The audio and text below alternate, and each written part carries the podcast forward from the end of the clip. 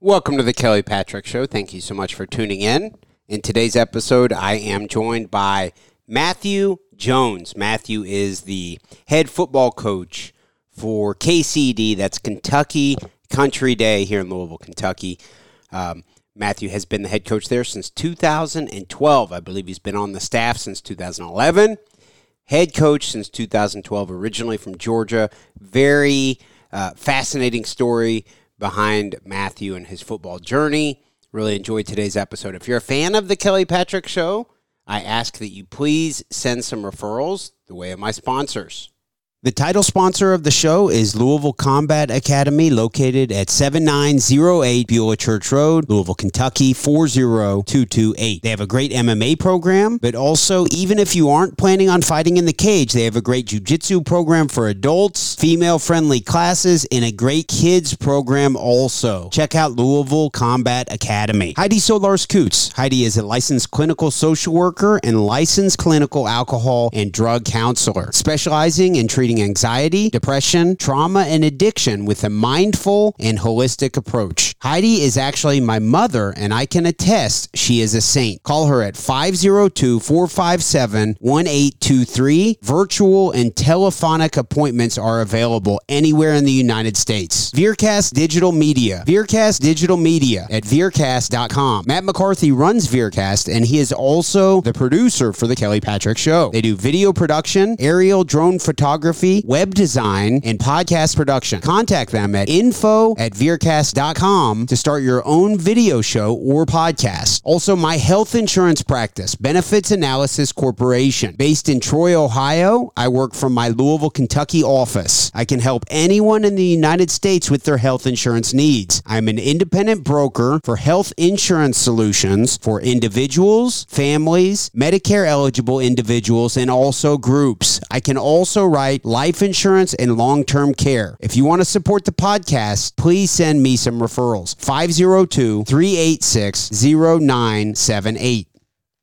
Welcome to the Kelly Patrick Show. Thank you so much for tuning in. In today's episode, I am joined by Matthew Jones. Matthew is the head football coach for KCD Kentucky Country Day. Matthew, how are you today? Kelly, I'm doing great. Thank you so much for having me. You're very welcome. Appreciate you coming on. We're connected through a, a, a mutual friend, uh, Victor Edwards. Very nice guy. I've known through the uh, Northeast YMCA for I don't know 20 years, something along those lines. Fantastic. Vic's one of the best. He is, and it's kind of a, a small little community here. That YMCA specifically is uh, real interesting. My dad played basketball there for many years. Um, you know, there's guys I, I can think of. Jerome Harmon. I think he did like one 10 day contract in the NBA. Uh, he, I've seen him up there. Winston Bennett. Uh, I played against Rajon Rondo up there many Wow. many years ago. I think it was maybe the summer before he went to Kentucky. But of course, he you know he smoked me. Sure, yeah. he, he's done that to a lot of people. I would say so. Um, so it's kind of cool. And, and Louisville's, what do they say, a, a small, big city or whatever the verbiage is. It's kind That's of a, a tight knit community. Uh, Victor's certainly a nice guy. Matthew, being this is the first time I've been able to chat with you on the air, we were starting to get into some of the details of your backstory prior to us recording. I said, let's just go ahead and throw on um, the headsets and record. Could you introduce yourself to the Kelly Patrick Show audience? Uh, where did you come from? Uh, um, what brought you into the world of coaching high school football? Sure, no, that's great. Um, I'm from Rome, Georgia, originally, which is uh, northwest Georgia. Um, I went to the University of Georgia. Okay. Uh, Mom and Dad went there. That's the only place I ever wanted to go. Uh, so I'm a bulldog through and through. Um, went to UGA. When I came back, when I finished UGA, I came back to my alma mater, which is Darlington School. Uh, worked there for seven years, and then I got a great opportunity to move to Louisville, Kentucky, and be the head football coach uh, at Kentucky Country Day. Okay. So the the athletic director at the time at KCD had coached me uh, in high school. Um, so he was here, and um, when he first started in 2003, his name's Tim Green. When Tim started in 2003, KCD was playing eight man football uh, with 12 kids on the team. Wow. And uh, essentially, in 2003, he saved he saved KCD football. Uh, I came in 2011. Uh, so at that time, he'd built a great foundation of what what a football program really should look like. Uh, and I was fortunate enough at, at 29 years old to to have a chance to take over a, a program at, a great school and, and been there ever since. And my wife and I love it here. Um, have a five year old son who, who's attending KCD now. Um, so just feel super fortunate to have had this this opportunity and be here in Louisville. Very cool. I, I assume um, a little bit of a change from from uh, Georgia moving to Kentucky, but it sounds like you like it here. There's a little bit of a you know difference um, between the football in Georgia and Kentucky. Sure. Um, and I always tell people, you know, the top teams in Kentucky could certainly compete in Georgia. Huh. Um, you know, the Trinities of the world Sure. and, and the teams that win state year in and year out, Beechwood. Okay. Schools like that would be fine in Georgia. It's just the depth Sure. of the Atlanta area. Uh, there's just so many big programs with big booster clubs and big coaching staffs. Um, but here, you know, it's it's been great. You know, you just if you're coaching high school football, you want to be somewhere where you're supported, somewhere where people you know value what you do, and and you got good kids. um, prior to us recording once again we were doing a little bit of small talk and talking about the history of the kelly patrick show of course since 2017 i've been recording episodes for this specific incarnation of the podcast a lot of combat sports focus you gave a, a nice shout out to gracie jiu-jitsu of louisville um, uh, professor alan manganello runs a great program there sounds like your son enjoys training brazilian jiu-jitsu under professor manganello Yeah, my five year old son is about, um, I guess, maybe 12 lessons in uh, to his jiu-jitsu career. Wow. Uh, but Alan and his crew are incredible. I mean, you know, you, you, you sign your son up for something, you're hoping it'll be something fun that he can get something out of. He's only five. And uh, the first day we went in, just welcomed by Alan and his wife, um, just a family business, family oriented. Um, and they do a great job. If you can take a group of five, six, and seven year olds and make them have fun for an hour, you're a good coach. Sure. And you're doing a good job. I'm curious, and I want to get into more of the background of, of you specifically with football. But while we're talking jujitsu, what prompted you to bring your son into a jujitsu gym? I'm always curious about how that comes about. I assume you did not grow up training jujitsu. I did not. Um, a good friend of mine, actually, probably one of my best friends, was in my wedding and, and everything, is a head coach and athletic director down in Georgia. And he's he's been taking jujitsu for about ten or eleven years. Wow. And he's been selling it to me for like eleven years. Gotcha. He said, you know, I've done everything. He played college football. He's lifted. He's run. He's done all these things. And he said, he said, this is the best thing that I've ever done. He played college football. He played at Georgia Tech. Oh, wow. Loved it. I mean, he's a great player. And, um, you know, now he's almost 50 or, or just over 50 and still training and jiu-jitsu. still training jiu-jitsu and competing. Wow. And uh, he just said there's no outlet. There's no better outlet. You can learn lifetime learning. Mm. And um, so anyway, he's been pushing me. And I'm like, look, you know, and, and then my son, I just, I wanted him to be something physical, something involved that he could do. And uh, it was funny. We were, we were at the gym like the second day and it was nice and cool in there. And I looked at my wife and I said, this is a lot better than T-ball. Okay. I mean, there's not For the dust parents, in the yeah, air. yeah. It's not hot. The kids aren't running all over, and it's organized. And you know that he likes it. So it's an interesting um, world, and and what brings people into the world of jujitsu can be very different things. Uh, a lot of people will sign them, sign their kids up, and they don't really have a, a, a differentiation in their mind about whether it's karate or if it's jujitsu. You know, if it's wrestling. You know, and then they, they go in and they're like, "Oh, I thought you guys would be doing karate chops and things like that." But jujitsu is a, a, a martial art. Of course, you wear the gi, um, but of course, more like you know wrestling almost in some ways. So it's kind of a, a unique deal. Sure. Um, I did. I stumbled upon it in 2014. Signed my son up first. how old was he? He was four. My daughter was five when she started training. Awesome. She's 14 now. She's still She's still training. You know, great. a lot of times one day a week. Sometimes she'll miss a week. Um, but she's she's she likes it. You know, and it's a neat little um, thing to grow with because when you get to be older, uh, then then the kids can help to teach out the teach the younger kids. So it's a neat community. It breeds uh, like trustworthy people for the most part. I'm sure occasionally there'll be some people that aren't that great, but really it, it has a good way of weeding people out. If there's people that are not real family oriented or people you want to be around your kids, it's a, a, a kind of a self sufficient type of environment. So it's very cool. I, I'm a big fan of jujitsu. I was very happy to hear that your son's into it. So You grew up playing football, I assume. I did. I played What- football. I what- started what in the age second, did- second grade. Okay, second Um, grade. yep, by East Central Gladiators, and uh, man, we I mean it was a hot, dusty field in Georgia, and we just hit and hit and hit and hit and hit, and uh, you know football's changed. Football really has, and and I think you give credit, you know, to the people that have like Pete Carroll and others who've really you know pushed the rugby tackling and pushed the idea of taking the head out of the game and pushed the idea of you know you don't have to just take the kids out there and bash their heads against each other to, to, to be successful at the game. I know who Pete Carroll is. Mm-hmm. Um, of course, USC, uh, Seahawks. Yep. Um, where's he at now? He is where's Pete Carroll? I right forget. now? I don't He's still with the Seahawks. Oh, okay. yeah, I apologize. I, so. get he's, mixed he's one up. of the older coaches in all of coaching. He's Okay. got to be in his early seventies. So if you could elaborate on that, you said the rugby style of tackling. What did Yep, you mean so- by that? I'm familiar somewhat with rugby. I know who Pete Carroll is. He was always the cool guy at USC. Reggie Bush, Matt Leinart. I think Carson Palmer even. Yep, Will Ferrell at practice. Okay, Yep, yeah, Will that Ferrell. stuff. Yeah, yeah, right in the heart of you know Hollywood type area. Yeah, so there was a guy named Rocky Seto who's a defensive coach for, for Pete. Pete's a defensive coach too. Okay. Coach Carroll. I, I say Pete like I know him.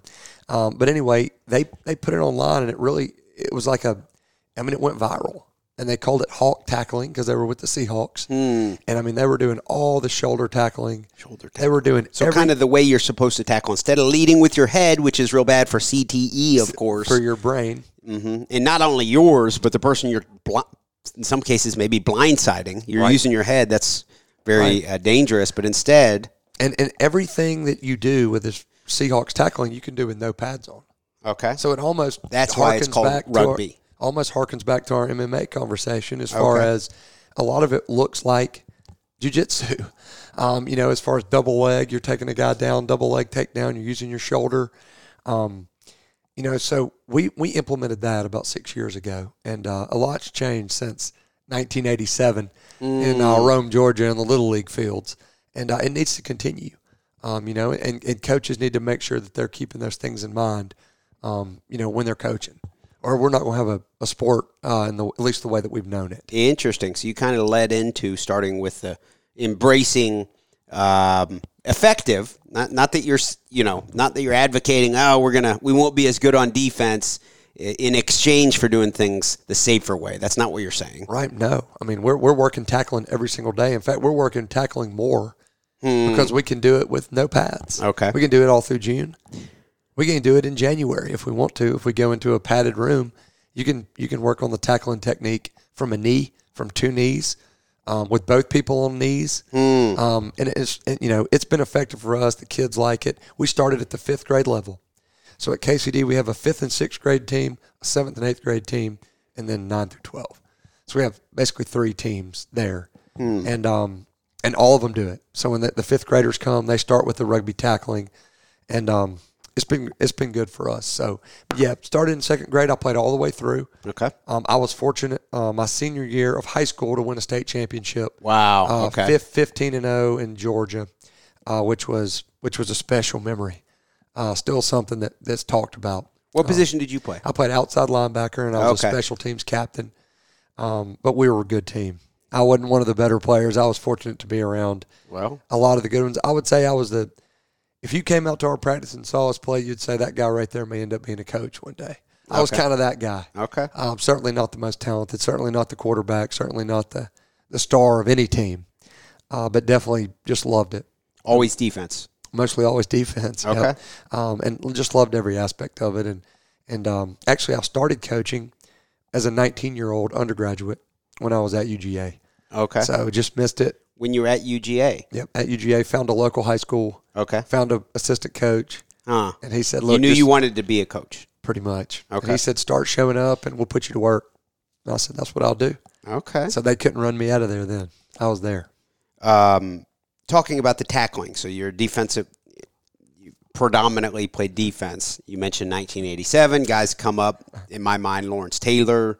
You know, later on, Sean Taylor. Sure. Um, you know, people like that who would just lay someone out. yeah, absolutely. Um, but that's not as consistent with the approach that you use now. But when you played, you were a, f- I assume you were a fan of those really vicious hits. Yeah, I mean that's what you watch NFL films. Yeah. John Facenda. You want to see the hits. You want to see Dick Butkus. Sure. You know the head slap, Deacon Jones, and and all those things. And again, our game has evolved so much. The equipment's so much better. The tackling technique's so much better. I think we've you know with the heat, like for example today. Oh wow, I looked heat, at it earlier. It's 92. I don't even know what the humidity is. The heat index is going to be 105, 106, 107. Um, you know, we're out there with ice towels today, putting ice towels on our players' necks at 8:30 this morning. Oh wow. I don't know So how many morning- staffs are um, are still doing that or doing that, but I hope they are. Yeah. You know, I hope they are, and you know, f- because our game is it's got so much to offer. It's got so much to offer young people, and we need to make sure we're smart about it. I assume you're a Georgia fan. I am huge. Do you have any favorite players of all time?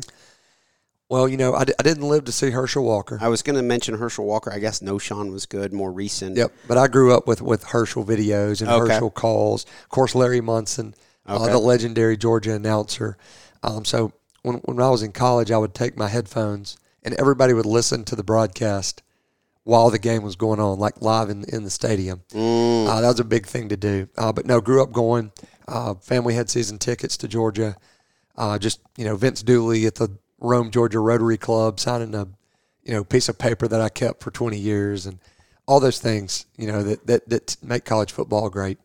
Off the top of my head, and I didn't know headed into this interview you're from Georgia, but off the top of my head, a lot of NFL players through Georgia. I'm thinking, I don't know, Champ Bailey maybe, Champ Bailey, Richard Seymour, Richard Seymour. Okay, Yep, that's two uh, pretty good ones. a lot more than that.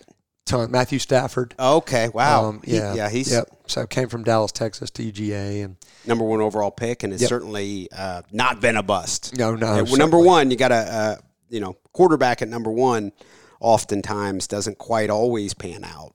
Peyton Sure. Manning, um, you know, really, it's a short list of guys who are taken number one overall and then turn out to be you know fulfill their expectations. But Stafford's one of them. when we went um, we went to Georgia um, for the coaching clinic in March, which was great. We got to see a couple practices. Anyway, when you go in the uh, the new lounge that they built for the players, around the top there's a video board that scrolls and it has the career earnings of all the NFL players that are currently playing From uh, Georgia. from from the UGA. So I mean that's Yeah, recruiting. that's recruiting 101. Oh, okay, that's smart. Uh, I but, love but that. it goes around on a ticker wire, so you can see you know Stafford's Matthew gotta be number Stafford one. six hundred and however many who knows million. Wow. because he's what fifteen or fourteen years into the league. that's wild. Um, yeah. So anyway, Georgia's a great, you know, obviously for college football, there's not many better places to be, but we've also enjoyed being here and having a chance to be U of L fans and, you know, Kentucky, enjoying Kentucky doing well. And, um, you know, haven't had a chance to go up to IU and see a game, uh, but that's on my list. I've been to Notre Dame.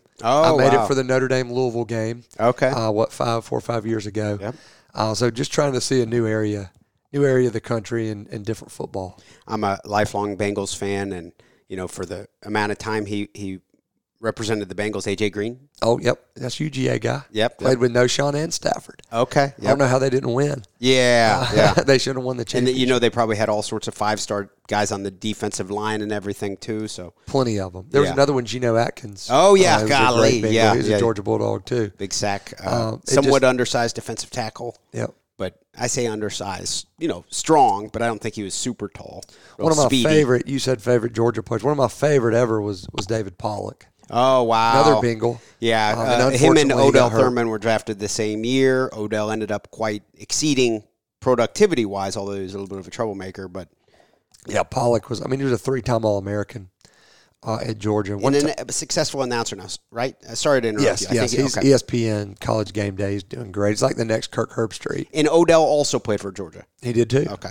I think he was maybe a junior college kid or something, but yeah, he came to Georgia. Um, one one funny story about Pollack. Um, as a coaching clinic, this is way back when I was at UGA. So I'm an undergrad. I'm at this coaching clinic with all these coaching guys from Georgia. So in the old building they had there, they had a narrow hallway, and Pollack was, I guess, maybe a junior. It was maybe his third year. He he, He was a big star. he was a big star. So he decided that he was going to take a nap, and he fell sound asleep in the middle of the hallway. Mm. I mean, snoring. So there's like, imagine 80 high school coaches trying to figure out whether they should step over him or wake him up or step around him. And, I mean, he didn't care. Yeah. He was the big man on campus. Okay. He slept where he wanted to sleep. Okay. And uh, I just remember that about Pollack. I remember thinking, well, there he is right there. You know, I was wanting to see him practice. So He had a real bad injury. Was that his his rookie year in the NFL? Because I think he was a first round draft pick. he definitely was. Yeah. He had some kind of spinal narrowing or something that they discovered and basically were like, you know, that's it. Yeah. You know, I don't know if he was actually injured and carted away or he they just discovered it in a routine checks. Um, but anyway, he couldn't play the game anymore. So, but but no, all all great fun and great Georgia Bulldogs. You could probably sit and talk, do a podcast episode for indef, you know, indefinite hours talking about the history of Georgia football. yeah, that's you know, it, it's just kind of way you grow up in Georgia, just football, and, and I notice a lot of the same with UK basketball. Oh, okay. ar- around Yep. here. Yep. Yep. You know, I, I can you can sort of you know see a parallel there with, you know, like guys will they'll be talking about basketball and they'll say, you know, you remember old. You know Jim Johnson, who played Yes, in they do. '78 for UK, and I'm like, no, I don't know who Jim Johnson is. Like, I, but but they do. And he may not even have started. No, but he they was the know him. guy, second guy off the bench or whatever, and it just holds a special spot in your heart. Sports are are uh, kind of fascinating with a certain regional cultures, not just the United States. You go to Europe, and they're like, you know, football or soccer, whatever you want to call it. Um, Yeah, similarly crazy. Hundreds of thousands of people going just crazy. Yes. And I know the soccer program here has generated a lot of buzz. Mm. Um, the Louisville, the Lou City team, uh, which is exciting. I, I assume football is your favorite sport. Do you have a second favorite? Gosh, I, I'll watch anything. Um, yeah, I mean, I you know I like the Braves baseball. Okay, okay. You know, I keep up with them. They win the championship last year, which is cool. Yeah. Uh, for long suffering Braves fans. Sure. Um, not too much basketball. I do like uh, a little bit of March Madness. I did get into U of L Okay. when they were rolling. sure. When they won it, when they had Pitino. You've been and- here since 2011. You Yeah. Okay. So I got a That chance to kind of Yeah, come yeah. right into the Yeah. fun. That was exciting. Um, yeah, that was fun. I remember my first scrimmage at the Yum Center. They were scrimmaging Bellarmine, okay. and um, I got tickets. I'm like, let's just go over there and check it out. When in Rome. I mean, 24,000 Okay, people yep, yep. screaming their head off. I mean, in, in Georgia, when it's college basketball, people throw tickets on the ground and don't even pick them up. I mean, people. I mean, I don't think I went to two Georgia basketball games the whole time I was there. There's some guys who've come through Georgia. Um, Dominique Wilkins. Dominique Wilkins, of uh, course. Mark Price, Georgia Tech. Georgia, well, Georgia Tech had some better, better Okay. history. So Stephon Marbury, Oh, guys like that. Stephon Marbury. Yep. But, but as far as Georgia basketball, it's, it's terrible. And when you go in the Yum Center and they're playing Duke or North Carolina, sure. they yeah, cut the lights out. Reminds you probably of like Georgia versus uh, whatever SEC rival. I'm like, man, this Yeah. is awesome. What's the big rival for the, the Georgia Bulldogs? Gosh, they have a lot of rivals. Okay. So Florida's a big rival. Okay. Mm. Auburn's a big rival. Georgia Tech's a big rival. Okay. Um, so th- they have a lot of rivals. Of course, a matchup with like Alabama would be a big game. So in the national championship this year, got a chance to go up there Oh wow! and uh, and see the game, Lucas Oil, and, and, and it was just, I mean, for a for a Georgia fan, it was it's pretty special. Forty one years since they'd won it. So Very cool. Um, but yeah, so again, again, being at KCD, I mean, what a tremendous opportunity to get a chance to to do things that normally I wouldn't get to do. and you've been the head coach there since 2012. So I came in 11 as the head coach in waiting Okay. for Coach Green, who was the, the AD who brought me here. So he was the AD and the head football AD and coach. the He's the one who kept it on life support, kept KCD football alive. He got you. He was like, I'll get somebody from football country, bring him in. Yep. He had connections to you, uh, brings you in, and you kind of been in charge ever since. Yep. So he basically said, "Come here, be my defensive coordinator, get the lay of the land, Mhm. and if you if you like it and everything's good, then in November you'd be the head coach." So November of 11, when the season ended, I became the head coach.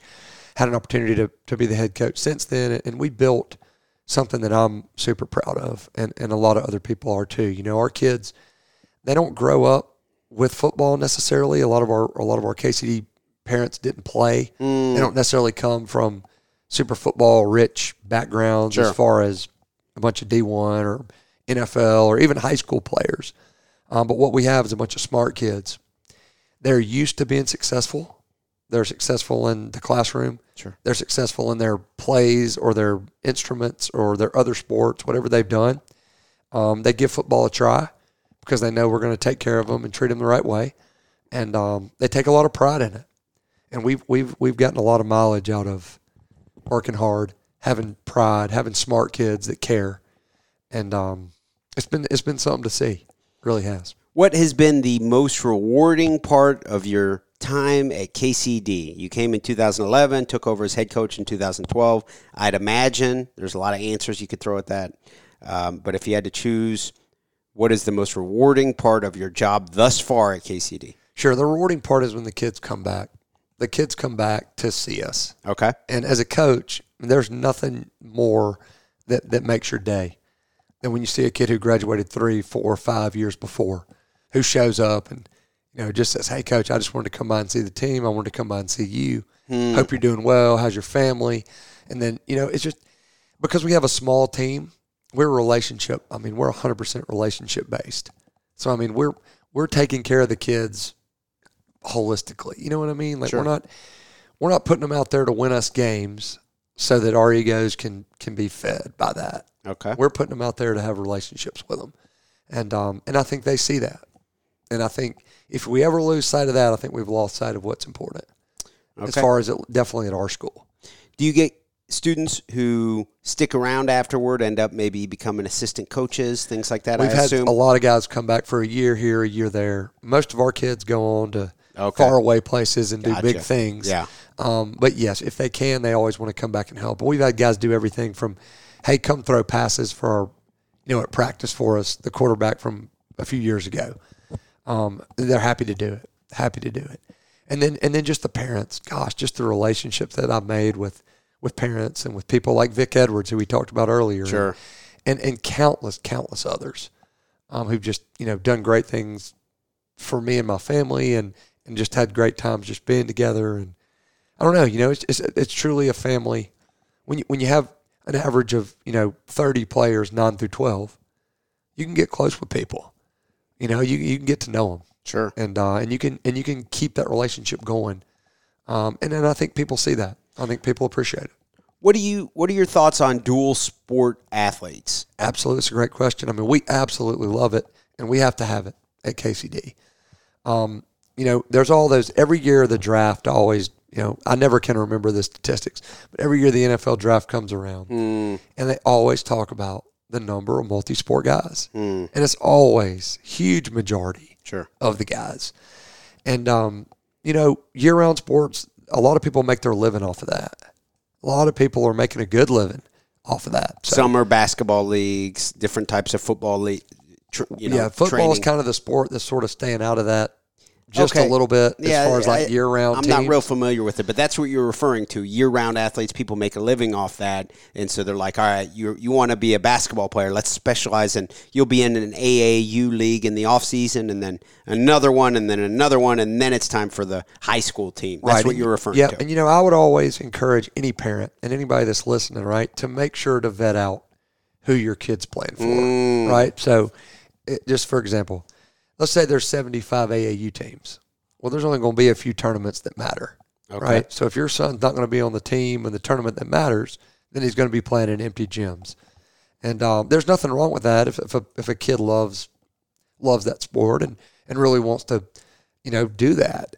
Uh, but again, I mean, if, if there's another sport going on and he could be involved in something special um, and in a team environment, you know, um, I would encourage any kid to play as many sports as they can. And, and I've heard that message again and again and again from, from people throughout my career, um, from other coaches, from college coaches. I think Urban Meyer had a long thing about it. It's funny when, when college coaches come in to recruit our kids, they want to know what are their track times.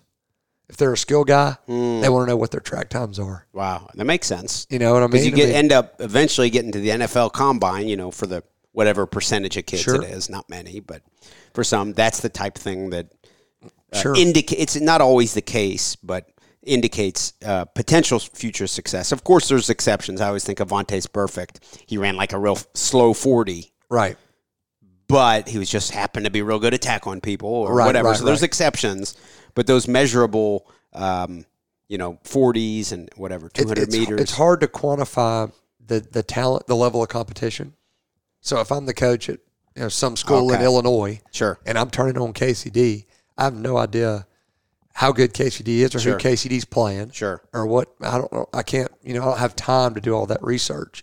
So if I can see a track time, Sure. then I can compare apples to apples. I can say, hey, this kid I'm recruiting right here ran a, a 10 700. This kid at KCD runs an 11 5. Okay. Well, I want the 10 7. Sure.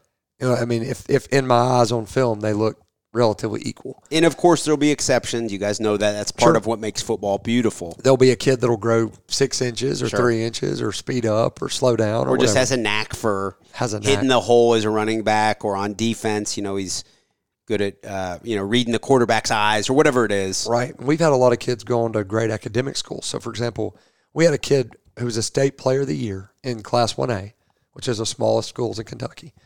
And he was a running back, small, undersized, but tough, smart.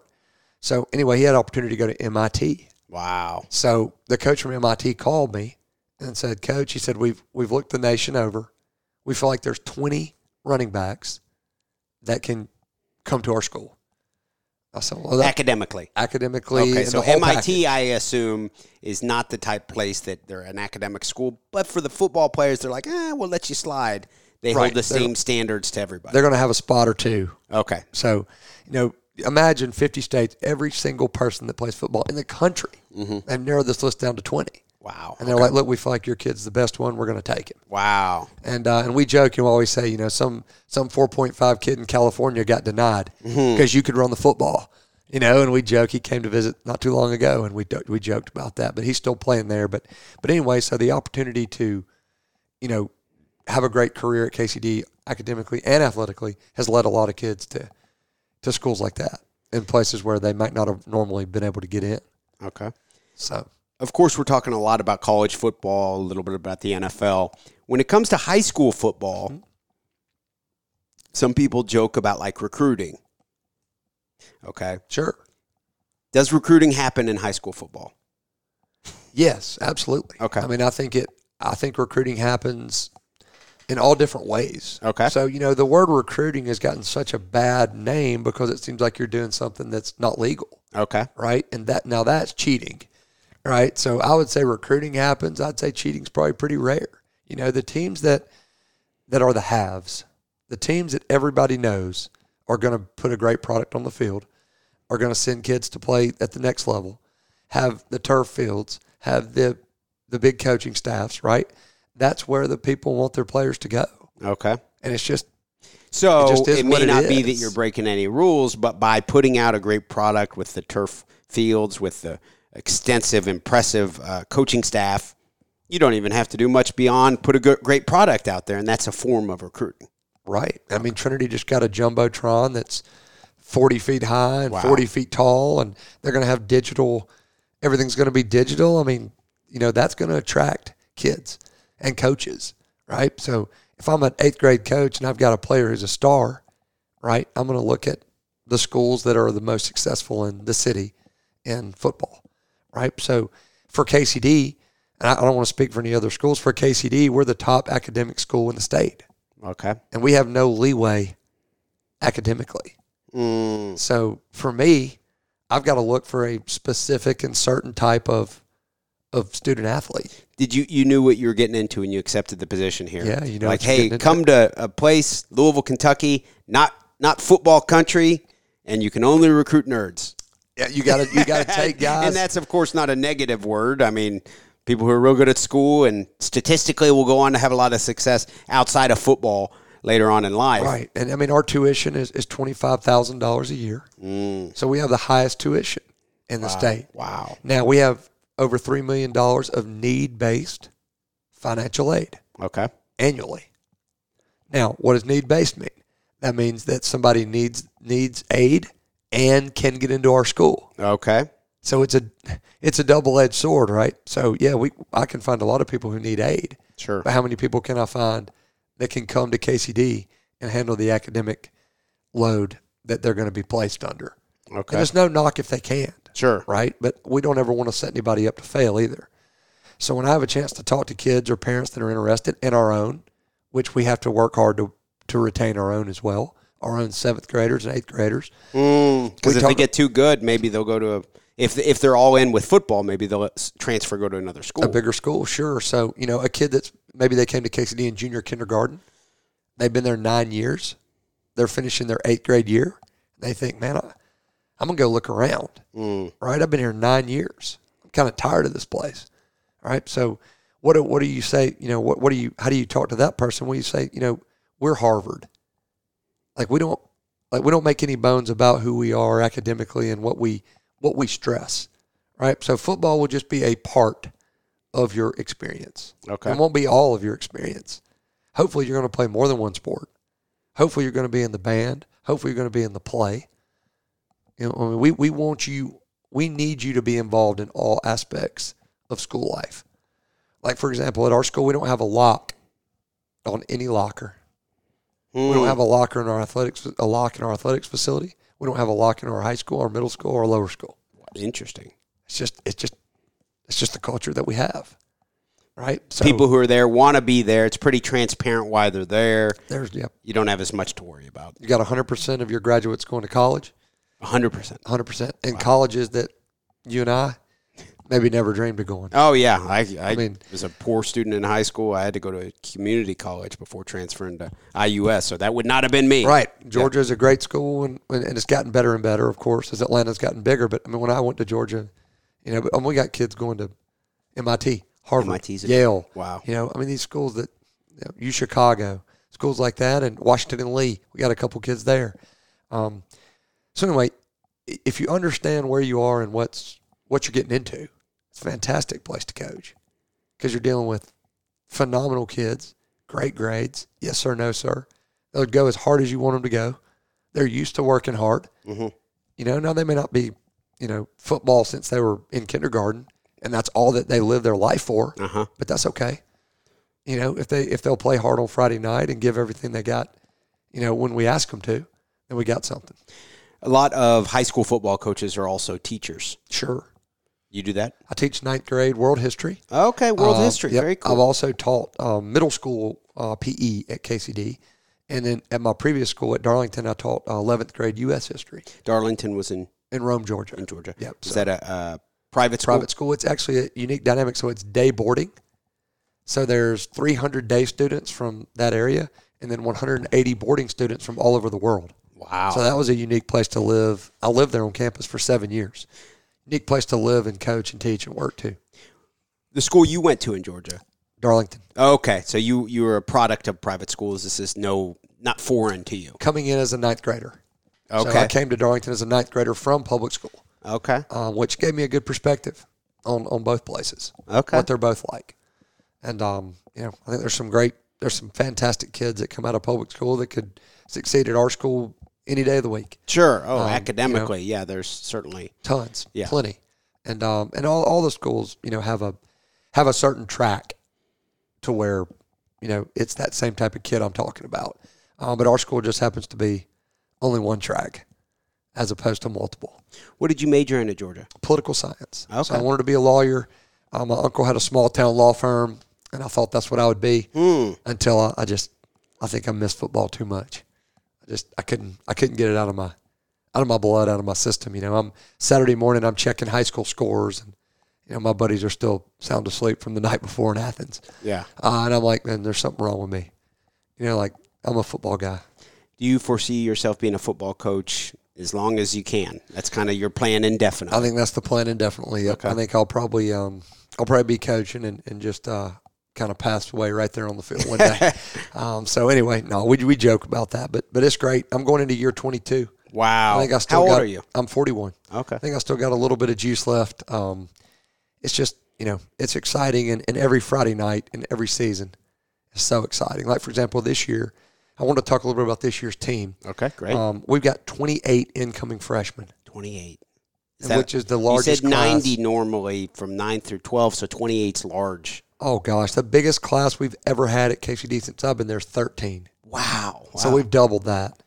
And um, just the n- influx of those kids has put so much energy into our program you can't imagine. And whether any of them play on Friday night or not, which some a few of them will, um, but man, how exciting to have 28 kids that are just ate up with football Wow. and ready to go. Um, so our roster right now is is at 53, which is the highest it's ever been. That's 9 through 12. Last year, for example, we were at 26. So we go from 26 to 53. And um, again, that just, you know, that just energizes me and, and the school and the coaching staff and the start of school. You know, football is kind of your, your tone setter Sure. for your year Sure. in high school. Yeah. you know those Friday night lights and that those fall days and nights and I mean you know all the other sports are great, but nothing sets a tone like football. Sure. So Um, specifically, current roster headed into next year. Are you able to mention, like, I don't know, this may differentiate or you know separate some of the kids versus the others. I don't know if you want to answer this, but who are your best players headed into this season sure, we've got some a lot of guys back. So we've got ten starters back on defense. on defense? Ten which of is eleven. which is really big for Okay. us. Obviously, we started a lot of sophomores last year, um, and all these guys are, are you know coming back. So, you know, on the defensive line, I think we're going to be really strong. Um, Will Liggett's going to be a senior. He'll be a he's a two way player. So for us guys, mostly play two ways. sure. So if I mention somebody's name, they're probably a two way starter. So Will will play center for us. He'll be in his fourth year starting. Uh, he started as a snapping. freshman, Okay. being the center. Yeah. Um, and then he'll play defensive line.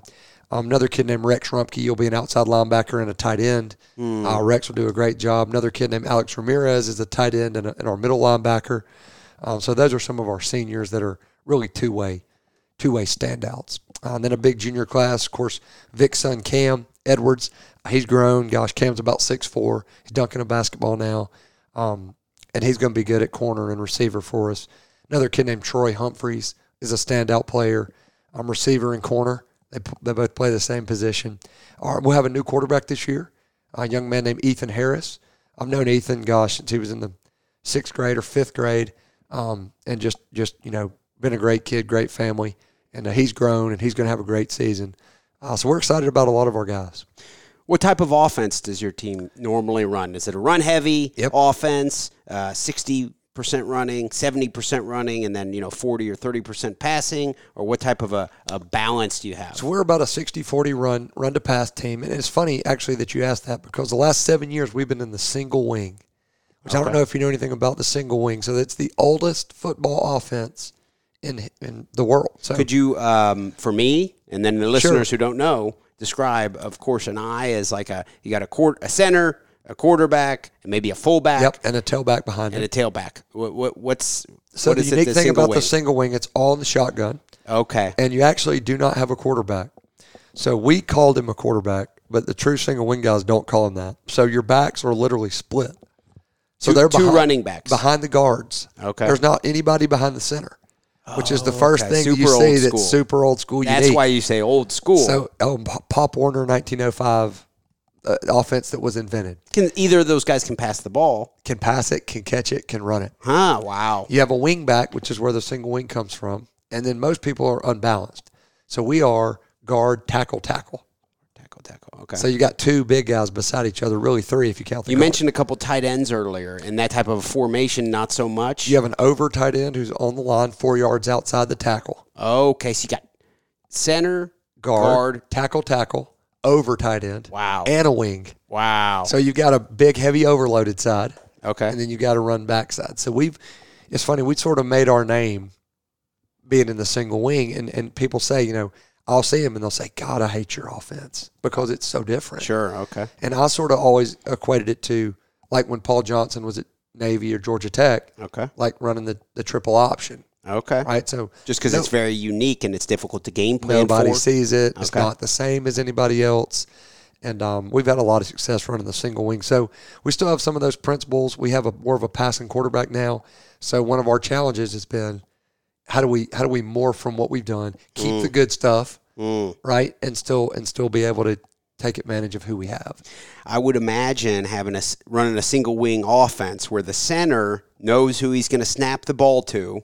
Could be slightly to his left, could be slightly to his right. I would imagine having an experienced center headed into the season, as you do, is pretty important. Hugely important. Yep. And I get a lot of questions. It's funny. I've actually had a chance to speak nationally about the single wing, hmm. which is there's sort of a, I'll say a cottage industry, just because I don't know of a better way to say it, but seven or eight schools in every state, sometimes more, but about that many are running the single wing. Hmm. So they have an interest in getting single wing guys to come speak at certain clinics or certain coaches gatherings. So I had a chance to go to some, and a lot of the questions I get are about the snap. I would do we uh, just thinking about it. I'm guessing that would be something he's really got to be on because if he accidentally one one down, you know, snaps it to the wrong guy or right in the middle or anything, it could be a lot of ways to screw that up. Sure, and there's actually another way to snap it and hold it between his legs, and the up back would take it. So there's a lot of teams that run the wedge play. Oh, okay. So he snaps it, kind of holds it on his butt. The, the guy runs up, it, grabs it, runs behind and the there's guard. all kinds of misdirection in the backfield with it. So anyway, it's it's kind of fascinating. Actually, Southern High School uh, here in town. Yeah. Uh, their coach was Mike Gossett. Uh, he retired now, but but Mike came and he he adapted the single wing from us, and they did it under center. And man, it was tough.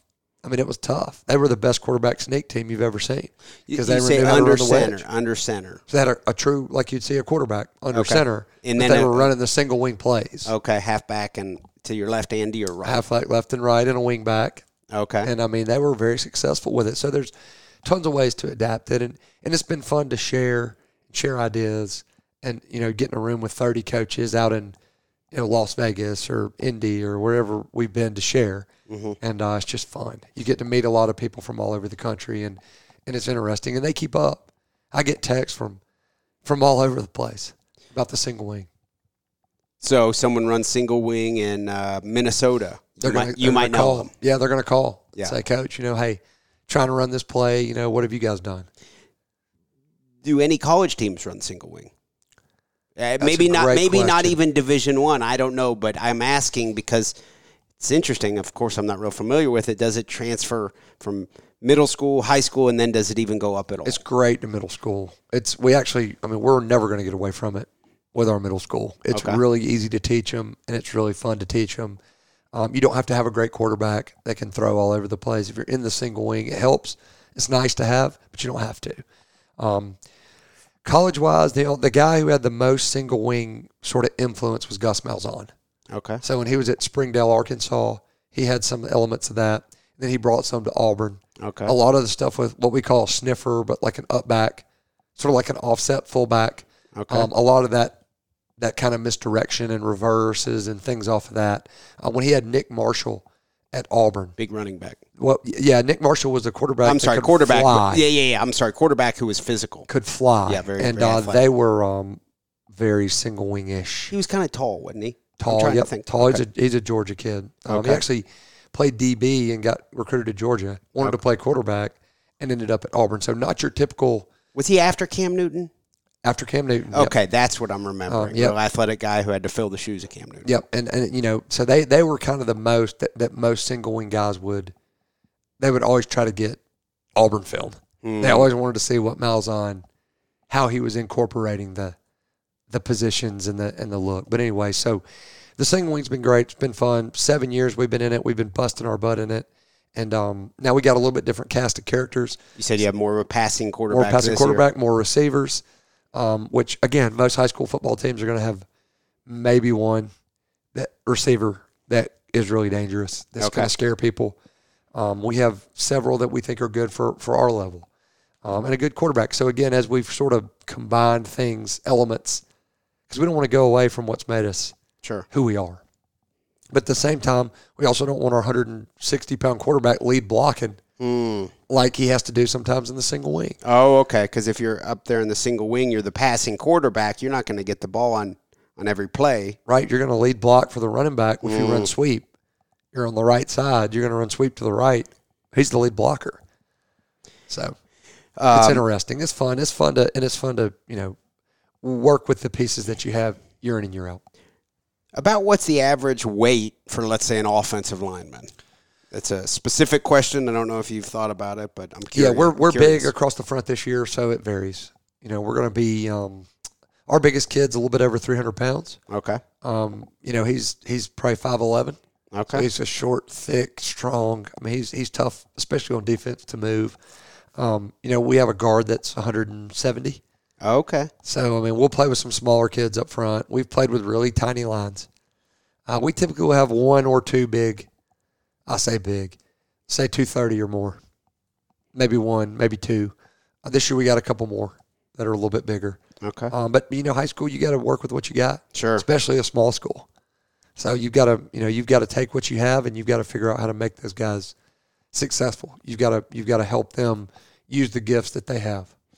Of course, I'm mostly familiar with like NFL um, offense and defense, so my terminology will be more specifically catered to NFL. But if as we transition to defense, what Sure. can you tell me about your your team's identity or style on the other side of the ball, the defensive Sure, side? we play a three man front Okay. um, because we have so few linemen. okay. So I grew up in a four man front. That's what I was always most comfortable with. That's what I wanted to run. But when you only have five linemen total, you play five on offense, you turn around, you're going to play four of the five on defense. It's a lot of plays for the big guys. Okay. So we transitioned to a three man front several years ago. We've had a ton of success with being in a three man front. We move, we slant some, which gives high school offenses trouble.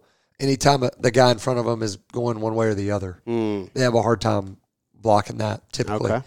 Um, we have um, five linebackers. So we're a, what we call a three five three.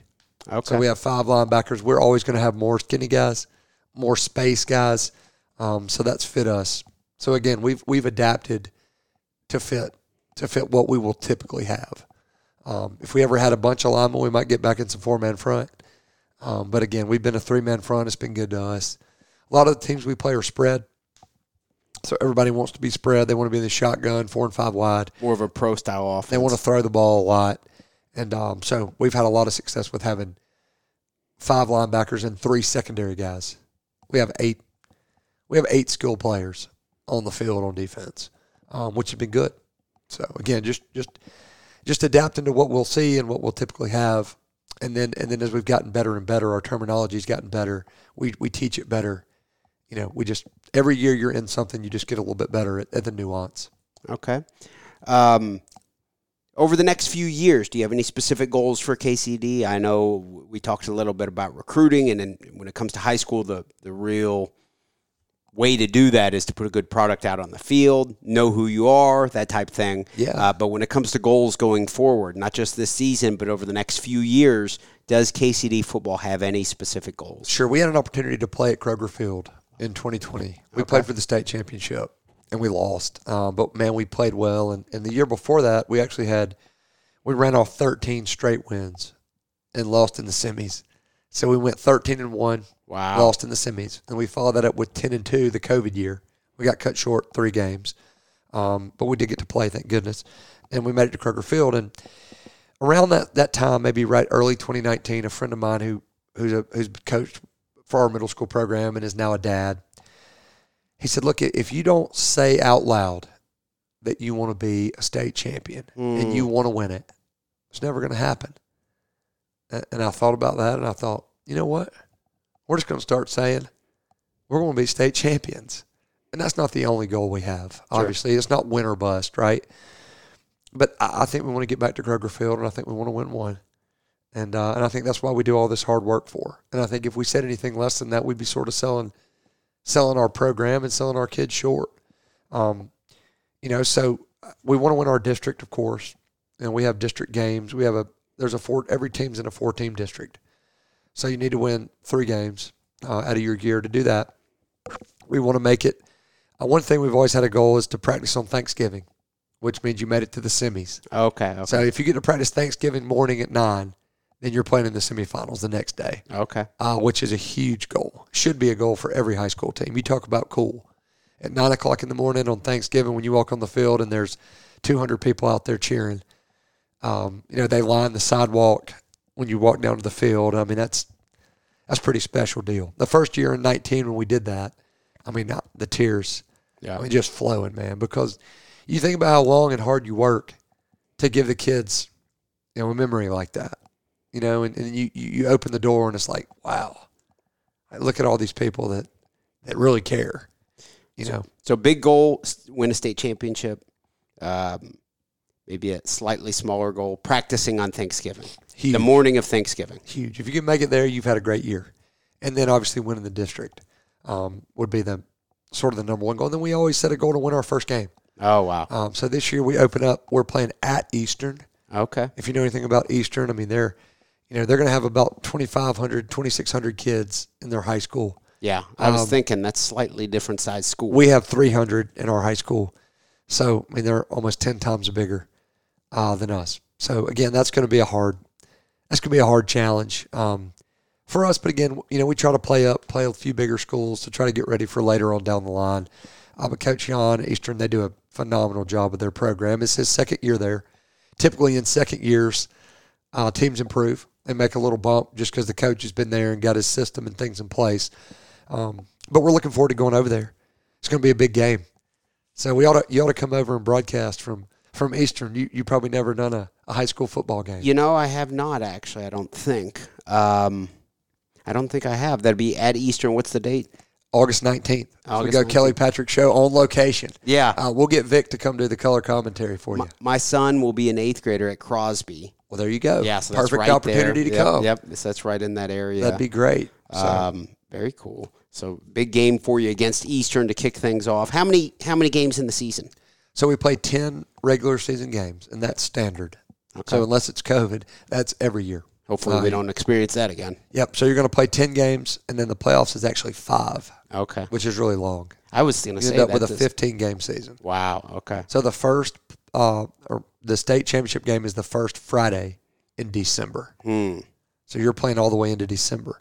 The year that we played because of COVID, we played on December the 18th. So it was literally almost Christmas, Wow. um, which was crazy. But anyway, you You'll had to, you had to keep playing. Yeah. Yeah. So That's what you guys practice all. You know, not all year, but that's what you work work hard all year for. yeah, essentially all year the kids are working out and or practicing. There's there's rules in there about when you can and when you can't, but we the kids work all year on on some aspect of what they're doing. Now they go to other sports, but we we pretty much keep them engaged in the weight room throughout. Okay. Um, Matthew Jones, I appreciate you coming on the show. Before we wrap things up, do you have any specific, I don't know, plugs or mentions you'd like to say before we, we wrap the episode up? No, it's just great to have an opportunity to come on and talk about KCD football. You know, it, it's funny. I've been here 11 years and, and we've had some success in our schools, you know, known to be a great school. And I still get questions. Coach, are you still playing eight man football over there? You know, Okay. I'll, I'll, I'll still get that. Is that common that people do that? Very Eight-man- common. No, no, no. Oh. Eight man football is not common, Okay, but it's but common, it's that I common for you question. to hear, like, you guys did eight man football. That's rare. Yeah, and I'll, and I'll get like you know now where is that school? Okay, you know. I'll still get you know weird questions. You said it's the best academic school in the state. It's the best. Is that an best. opinion?